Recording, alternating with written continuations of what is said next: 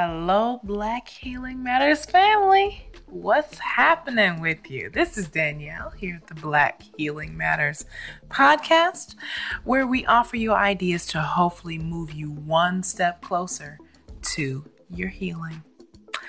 Happy Tuesday to you. I hope you are having a fantastic Tuesday, getting your week started off the right way. And as you know, every Tuesday here, we celebrate by getting into some nice, silky, rich, and lovely, dark and lovely African history. And today we are continuing. I guess this is like a little mini series of African queens, powerful African queens and warriors that are many times unknown. Uh, last week, if you if you didn't get to hear that episode um, with Yaa Asantewaa of I believe the Ashanti tribe, she is a true powerhouse. You should definitely go back to last Tuesday's episode of Know That History Tuesday and check out Yaa Asantewaa. Truly a beast. Like she's a, a warrior for real. And we got another one coming up for you today. Today, we're talking about the queen. And of course, warrior by the name of Aminatu. Now, Aminatu, Aminatu, or also known as Amina, was the queen of Zaria, also known as Zazu. So Zaria, Zazu, I think Zazu is the French name, I believe. So we're going to call it Zaria. Zaria. Now, of course, this was during the 15th century. So it's quite a while ago. Excuse me, in Nigeria, and what is presently known as Nigeria. So, a little bit about Queen Aminatu. Commonly known as Amina, she was a great Hausa warrior who later became the queen of Zaria. As a grand, a great granddaughter of King Sarkin, Amina was, a, was the apparent heir of the throne after Bakwa of Turunku, the king's wife and Amina's mother. Contrary to how her mother used to rule the kingdom of, Z- Z- of Zaria, Amina chose to be a warrior and eventually became one of the greatest warriors of the Zaria kingdom. And when her mother died, the kingdom was passed to Karama, which was her youngest, the queen's younger brother, so the mother's younger brother, who ruled for 10 years. And then Amina, after Karama's death, became the queen of Zaria, also known again as Zazu.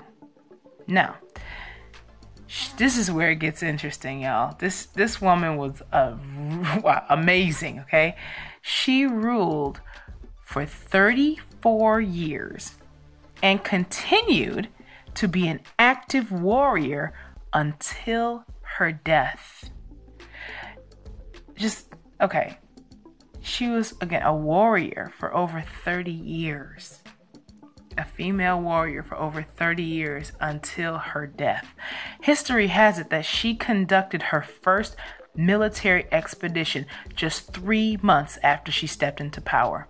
This, in turn, helped her to hold her power into place for another 34 years, which again saw her expand the Zaria kingdom into one of the greatest domains of that time. But her main focus was not entirely based on annexing lands from her neighboring communities. Instead, she fought hard to grant the Hausa traders of what of that time a safe passage through the kingdoms. She is also acclaimed for being the ruler behind the fortified city walls, a common characteristic of Hausa states. Right? And again, if you know, you've probably heard of Hausa before because that is a um, Nigerian group, right? It's a pretty famous one as well. so you know this this amazing warrior. Uh, she was just 16 years old when her mother took power. So, you know, she was very young actually when she became the queen herself. And she chose to hone her military skills because, and then of course, she became one of the greatest warriors in Zaria. So there's so many great things about her. Um, like was mentioned before, she also um, she was really big on ensuring trade routes. So she wanted to ensure that the kingdom became the center of North South Saharan trade and East West Sudan trade. So she really was about not just growing the um, the actual land that her kingdom control, but also allowing her people to to gain and grow economically. So, I mean, pretty amazing, right? Now, have you ever heard of this queen? Have you ever heard of, of Queen Aminatu or Amina of the Zaria kingdom? Maybe, maybe not. I had never heard of her. But she's just another, again, example of all of these great female queen, again, queens and leaders that many of us never even heard of before. So, if you're interested in her, please, I invite you to do some research. You know, every Tuesday I try to introduce something new or someone new to you. So, hopefully, to spark your interest so that you can then go ahead and continue that research dive deeper into uh, African history. Um, and I've, I've been doing a lot of research lately about different peoples, different groups, different tribes, uh, all over the African continent. And it's truly fascinating. There are just, there are endless, endless amounts of information and history to understand and know. And it really does start with having that curiosity and then kind of fanning that flame of curiosity to a white hot fire, you know? And and all it takes is a spark though. It all starts with a spark. And now that you have this spark, if this is interesting to you, if you want to learn more about this, and as you know, many of our people came from West Africa, and so it's very likely, it's not likely, but it's, not, it's very possible that you may have some lineage there, you know? Um, I think as Black people in America, especially, and, and in the diaspora at large, we we were very much so disconnected from our roots. You know, our identity was hijacked. And that's something we never got back.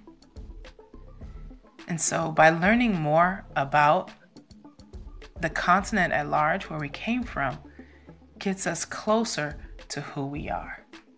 And that, of course, is the goal of this segment every single week. So I hope that you enjoyed that tidbit of history about Queen Aminatu of the Zaria Kingdom in Nigeria. Black Healing Matters family, you know I love you. I hope you're having a great Tuesday. Now, again, if you like this episode, please do share, comment, like, send me a, um, a call in or an email, blackhealingmatters at gmail.com. Join us on the Facebook group. You know, we actually, we're getting new members of the Facebook group almost every day. Like it's kind of like a, a constant trickle of people coming in, uh, joining the group every day.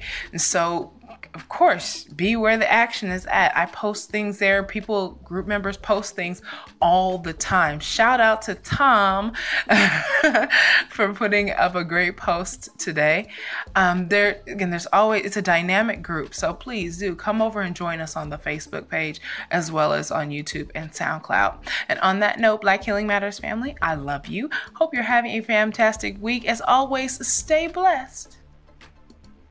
Black Healing Matters.